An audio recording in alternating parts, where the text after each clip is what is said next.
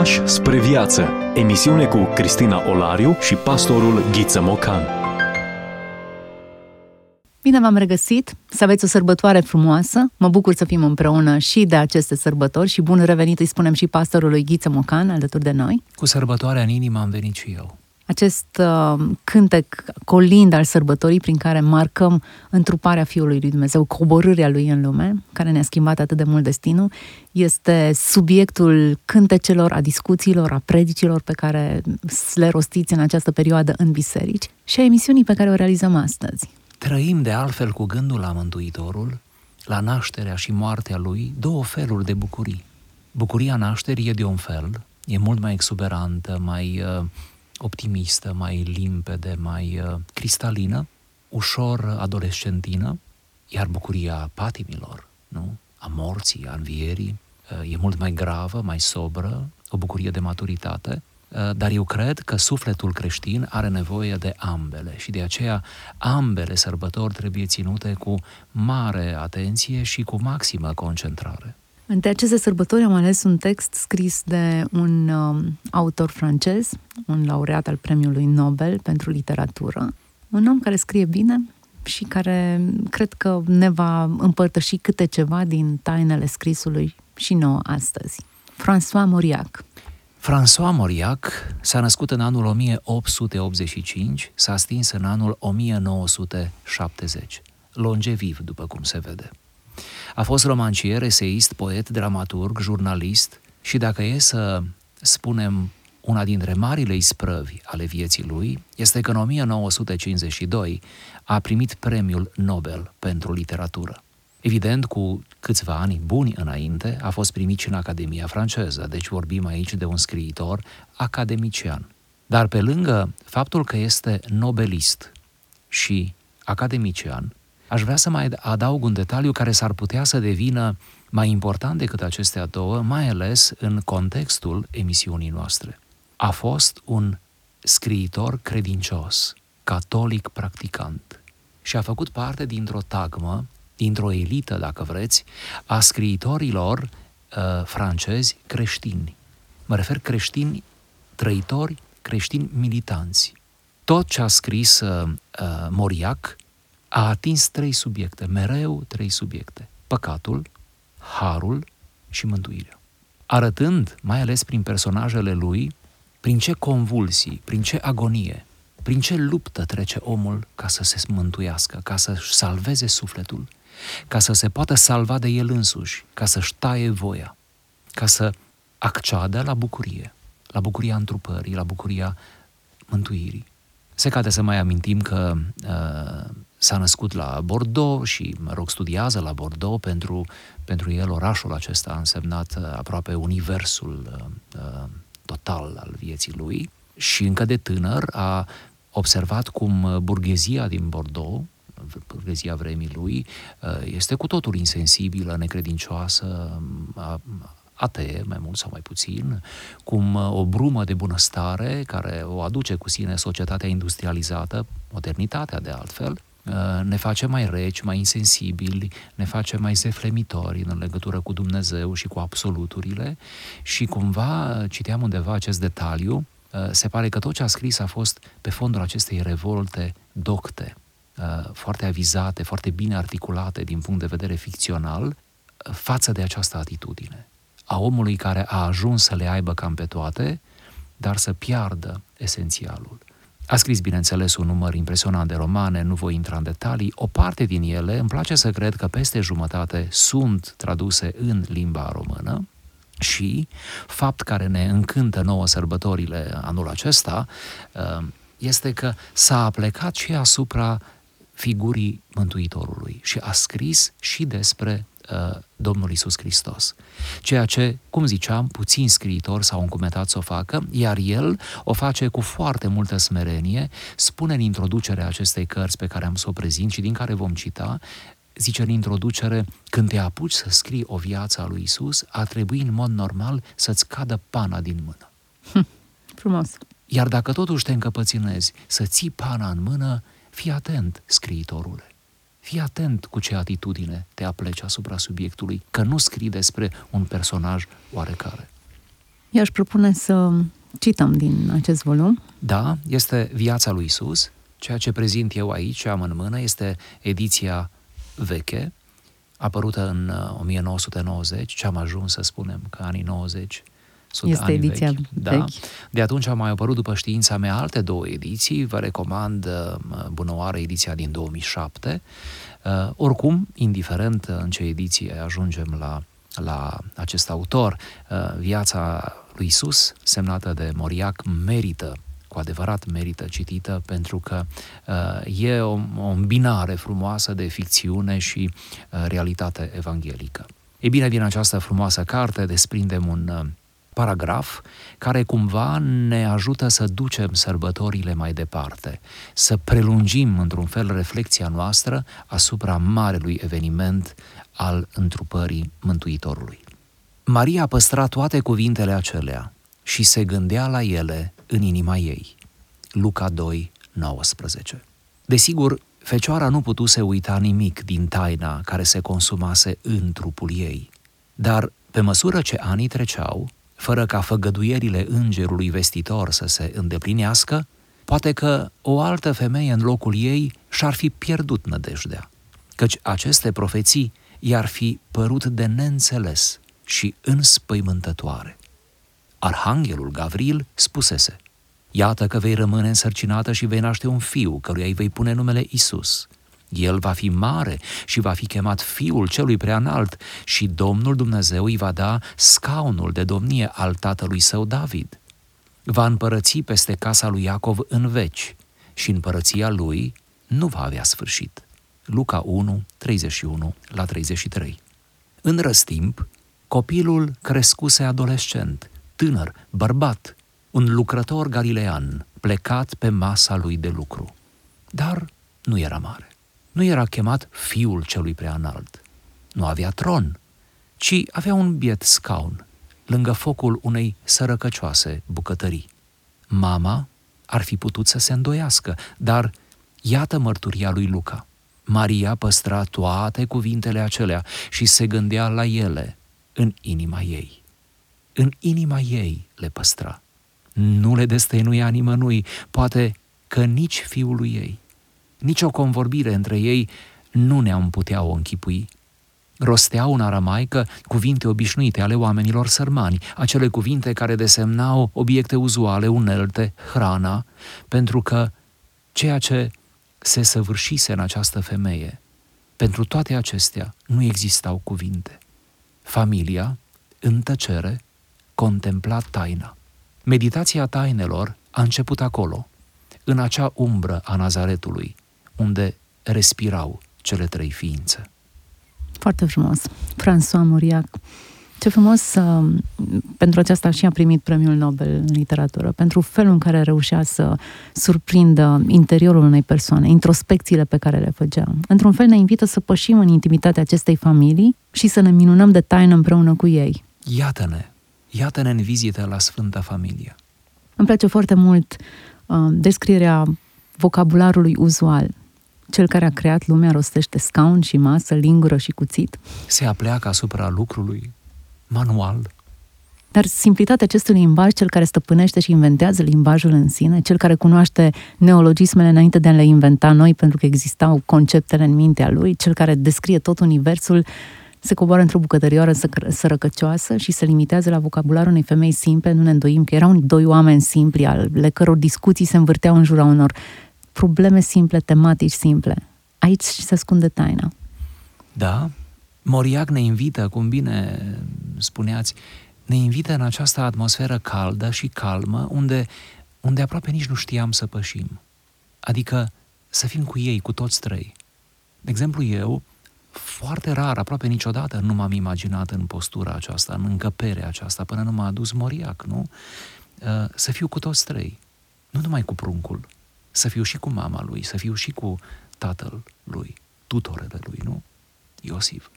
Uh, să fiu cu toți trei mi se pare mult mai emoționant, mi se pare mult mai complex. Mi se pare că Uh, fiecare e o poveste în sine și chiar e, adică fiecare personaj vreau să spun. Și a mă expune la, la aceste trei personaje mi se pare fabulos. mi se pare o meditație cu care putem prelungi sărbătoarea. Absolut, absolut. Dar meditația noastră începe cu paragraful care vorbește despre Maria care păstra în inima ei, care nu se lăsa distrasă de uh, aparențele simple. Există aici un fel de cochetare cu îndoiala, cumva o împinge în zona îndoielii. Cum nu ai putea să fii în zona îndoielii când toate lucrurile îmbracă haina obișnuitului? Copilul când, acesta e un copil care plânge. Când nu e mare, nu are tron. Exact, e un bebeluș ca toți ceilalți bebeluși, plânge la fel, are nevoie de lapte, are nevoie să fie schimbat și împășat, e frig, e foame, e sete, e obosit. Unde e miracolul? Familia însă, citez, în tăcere, contempla taina. Soluția pentru căderea în îndoială, pentru a nu cădea, este să contempli lucrurile promise, să contempli lucrurile înalte, să vezi nevăzutul. Hmm, ce frumos! Probabil că noi, când cădem în deznădejde, pentru cauze mult mai mici și pentru mize mult mai insignifiante, nu? Noi, de fapt, ne aflăm în starea aceea apatică din cauza că am căzut din contemplare. Pentru că nu mai suntem fascinați de realitățile uh, insolvabile, intangibile, de ceea ce ține de fapt ființa sau o propulsează la un nivel superior de trăire, n-am zis de cunoaștere, de trăire, de experimentare, de experiere, dacă e să fim un pic mai pretențioși. Um, asta este propunerea pe care ne face Moriac aici. Să luăm cumva pilda Mariei și să înțelegem că acolo, în umbra Nazaretului, se năștea contemplarea pe care creștinismul o va dezvolta și o va duce la înalte culmi sau pe înalte culmi, mai ales în spațiul monahal al creștinismului, dar nu numai. Și noi, cei din cetate, trebuie să ne luptăm uh, cu atât mai mult să avem momente de retragere, de contemplare, de, de încredere în nevăzut, de uh, credința aceea de Evrei 11 cu 1 care ne poartă spre o lume pe care n-am atins-o încă. Să nu ne lăsăm seduși de aparențe, pe traseu uneori lucrurile pot să arate atât de obișnuit, dar să nu uităm momentele de revelație, de culme, care ne-au vorbit despre această lume nevăzută în care suntem invitați să pășim și noi. Maria și Iosif aveau în fața lor un bebelaș micuț, obișnuit, aveau aparența unui atelier atât de rudimentar și atât de nimic, nimic spectaculos. Pe acest traseu pășim și noi în viața noastră de credință. Uneori nu este nimic spectaculos într-un program obișnuit de biserică, nimic spectaculos în felul în care deschidem scriptura, avem senzația unei rutine care se instaurează și totuși miracolul există și fascinația pentru el nu ar trebui să dispară. Unul dintre marii noștri gânditori uh, avea o carte pe care a semnat-o cu titlul Bunul Dumnezeu cotidian. Hm. E vorba de Mircea Vulcănescu. Atât de mult mi-a plăcut uh, cartea deopotrivă, ca și titlul. Atât de mult m-a impresionat titlul acela când l-am întâlnit prima dată, pentru că uh, mi s-a părut că aveam nevoie cineva să-mi formuleze asta. Bunul Dumnezeu cotidian. Dacă nu ți se arată Dumnezeu un obișnuit, în realitatea tangibilă a propriei tale vieți, s-ar putea să nu ți se arate niciodată. S-ar putea, tu căutându-l în spectaculosul care nu mai vine, care întârzie, sau care e mereu prea, nu știu, prea mic, prea neînsemnat pentru tine, s-ar putea să nu-l vezi nicăieri. Uitați-vă la mari oameni, chiar mari oameni ai lui Dumnezeu, cum se știu bucura de un răsărit, de o, de o floare, de, de un fir de iarbă. De lucrurile mici. De artă, de o frază bine scrisă, de o întâlnire. Uitați-vă cum pentru ei, de fapt, nu există lucruri mici ce observ eu. Toate lucrurile pentru ei devin mari, devin importante, devin aproape paradigmatice, pentru că ei sunt mari. Și tot ce se atinge de ei devine mare, devine semnificativ.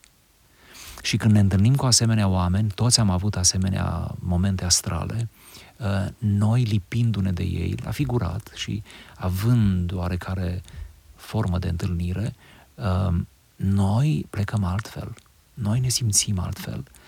Um, îmi plac oamenii aceștia, adică îmi plac pentru că ei, ei par a fi veniți dintr-o altă lume. dar nu sunt dintr-o altă lume, ei doar s-au mutat prin contemplare într-o altă lume și coboară la noi fără aroganță, fără nicio atitudine fariseică, ci pur și simplu se înfrățesc cu noi, cu cei de rând. Hm, ce frumos spus! Între timp, copilul crescuse adolescent, citesc în acest text, tânăr, bărbat, un lucrător galilean, plecat pe masa lui de lucru, nu era mare, nu era chemat fiul celui preanal, nu avea tron, ci un biet scaun lângă focul unei sărăcăcioase bucătării. Mama ar fi putut să se îndoiască, dar iată că mama aceasta nu se îndoiește nu un an, doi, nu o lună, două, 30 de ani până când își începe lucrarea. Până și Ioan Botezătorul, care îl numește mielul lui Dumnezeu și îl botează, trimite un mesaj în închisoare, oare chiar ești tu acela? Îndoiala ne, ne curtează pe fiecare, pentru că în aparența unui obișnuit e greu să descifrezi misterul. Îndoiala, îndoiala prăbușește giganți. Vezi Ioan Botezătorul, foarte bun exemplu. Oameni care au, nu că au trăit cu Dumnezeu, în proximitatea lui Dumnezeu, oameni care l-au vestit pe Dumnezeu, oameni care au avut o, o vocație specială în a face servicii împărăției, nu? Ajung uneori în momente abisale, într-un fel de cădere în abisurile sinelui, în care nu se mai agață de nimic și pentru moment sunt absolut debusolați. Evident, nu vrem să elogiem, să elogiem îndoiala, vrem doar să o numim, să-i spunem pe nume. Credința este o permanentă bătălie cu îndoiala. Ceea ce vreau să spun prin toate acestea nu este nimic deprimant, e doar atât, să nu fim triumfaliști. Să știm că bătăliile noastre au fost bătălie, bătăliile Maicii Domnului. Au fost bătăliile lui Iosif, să nu uităm, sunt trei. Iosif de asemenea, să o lasă, nu o las. Ce vor spune oamenii? Uh, unde e reputația mea? Ce se va alege de mine? Într-un fel, fiecare dintre cei doi, mă refer la Iosif și Maria, uh, și-au pus în mod uman această problemă. Ce va fi cu mine? Am înțeles sau intuiesc miza, dar ce va fi cu mine? Mă zdrobește această sarcină. Și să nu uităm tensiunea aceasta dintre lucrurile văzute și nevăzute, cea care ne poate genera îndoiala. E o tensiune pe care au simțit-o absolut toți oamenii marei credinței. Mă gândesc la Iacov, care um, fuge de fratele său și are acea revelație a scării cu îngerii care coborau. La finalul revelației și nu e singurul care spune, vai de mine, aici, aici era atâta miracol și eu am crezut că e o piatră obișnuită, un traseu de fugar, e deșert, e... Într-o lume atât de obișnuită există atât de mult miracol și aș fi putut să trec pe lângă el fără să am această experiență a revelației. Exact la fel, păstorii și magii ulterior s-au izbit de, de o realitate de banală, un prunc învârșat într-o iesle, nu palat, nu, nu rege, nu nimic din toate artificiile pe care noi le asociem cu puterea și cu autoritatea și cu regalitatea. La care vă rog să adăugați perplexitatea magilor. Perplexitatea exact. magilor. Care în loc să întâlnească la Ierusalim bucurie, uh, cumva o pregătire de, de sărbătoare, nu? De ospăți, de să pune masa, nu? S-a născut. Uh, ce întâlnesc acolo? în mijlocul unei realități, eu știu, șterse, fade, lipsite de spectacol, se ascunde o comoară mare. Ceea ce nu se vede e evident mai important decât ceea ce se vede. Da, și pentru că îi pomeneam pe magi uh, și face să-i pomenim și pe ei, uh, să avem și această imagine. Ei întorc spatele, sigur, în urma revelației, întorc spatele unui Ierusalim tulburat, unui Ierusalim care nu se va mai face bine poate niciodată, pentru a se îndrepta spre un Betleem uh, neînsemnat, dar uh, în care e Domnul păcii, în care, în care lucrurile stau, se așează, în care te reculegi, în care te aduni, în care contempli, în care te închini, te prosterni. Uh, ce interesantă și această antiteză, nu? Să întorci spatele Ierusalimului și când te gândești să mai vii prin Ierusalim, să-ți schimbi traseul, să ocolești, pleci și vei ocoli până la sfârșitul vieții spațiul acela. Și acum mă refer la Ierusalim în chip simbolic, evident. Uh, iată un loc al, uh, al promiscuității, al vicleniei, al uh, vanității totale. Iată un loc al turburării, iată un loc al mimetismului nefast, în care toți se iau după toți și în care tu, dacă ai fi acolo, te-ai pierde odată cu mulțimea. Ar fi ca o piatră de moară care s-a legat, s-a agățat de tine și nu poți să te salvezi. Și să ne mai lăsăm îmbăiați de stilul lui Moriac de a scrie. Maria păstra în inima ei gândurile acestea, nu le destăinuia nimănui, poate că nici fiul ei, nici o convorbire între ei nu ne-am putea o închipui. Rostea în aramaică cuvintele obișnuite. Ideea aceasta de intimitate unei case în care încerci să-ți imaginezi conversațiile, cum arătau discuțiile cu micuțul Isus, nu avem nicio lămurire.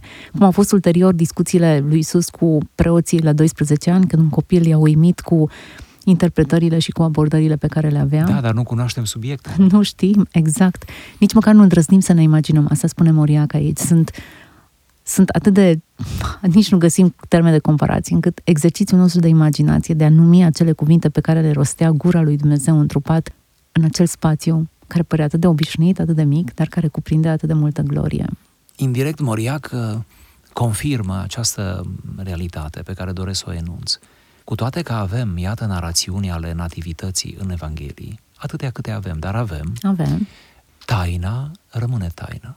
Adică lucrurile nu sunt deslușite într-un sens cartezian, să aflăm până la capăt, să știm. Nici nu cred că am putea. Evident, dar vreau să spun, uh, mult mai puțin ni se spune decât ni se ascunde. Iar acest principiu este valabil pentru fiecare moment din viața Mântuitorului. De aceea, uneori e greu exercițiul credinței, de aceea relația cu scripturile uneori poate să fie problematică, pentru că o abordăm cu o minte pozitivistă sau, cum să spun, iluministă, atinsă de iluminism până la urmă, cu o, o minte prea înfometată de argumente și de uh, o cunoaștere propriu-zisă a lucrurilor. Pe când aici ni se dau doar niște sugestii uh, și mai degrabă cuvintele ascund decât relevă. Bine, asta e o temă antică. Cuvintele de fapt ascund. Bun, dar să nu ne complicăm. Să nu ne complicăm, pentru că meditația tainelor a început acolo, în acea umbra Nazaretului, unde respirau cele trei ființe. Trebuie să recunoaștem stilul și genialitatea stilului de a scrie lui Moriac. Um, ne ancorăm credința păstrând această, această cultură a meditației tainelor, a rămâne în aceste texte și a ne lăsa mai departe uh, cuprinși de, de uimire, mirați de, de farmecul lucrurilor care s-au întâmplat acolo și cred că asta ar fi o temă bună de sărbătoare pentru fiecare dintre noi. Și eu cred. Sărbătorile ne-au fost date ca să avem această fertilă cădere pe gânduri. Și sper să aibă și ascultătorii noștri. Ne apropiem de finalul emisiunii. M-am bucurat să petrecem sărbătorile împreună cu cei care ne-au ascultat și să îi punem puțin pe gânduri. Sperăm că acest volum le va stârni curiozitatea și vor uh, lectura nu doar acest volum, poate că vor face cunoștință mai mult cu François Moriac. Așa sper și eu. Mulțumim tuturor să aveți sărbători frumoase, Dumnezeu să vă vorbească și să vă dea bucurie, bucurie autentică în inimă. Toate cele bune! Ați ascultat emisiunea Pași spre viață cu Cristina Olariu și pastorul Ghiță Mocan.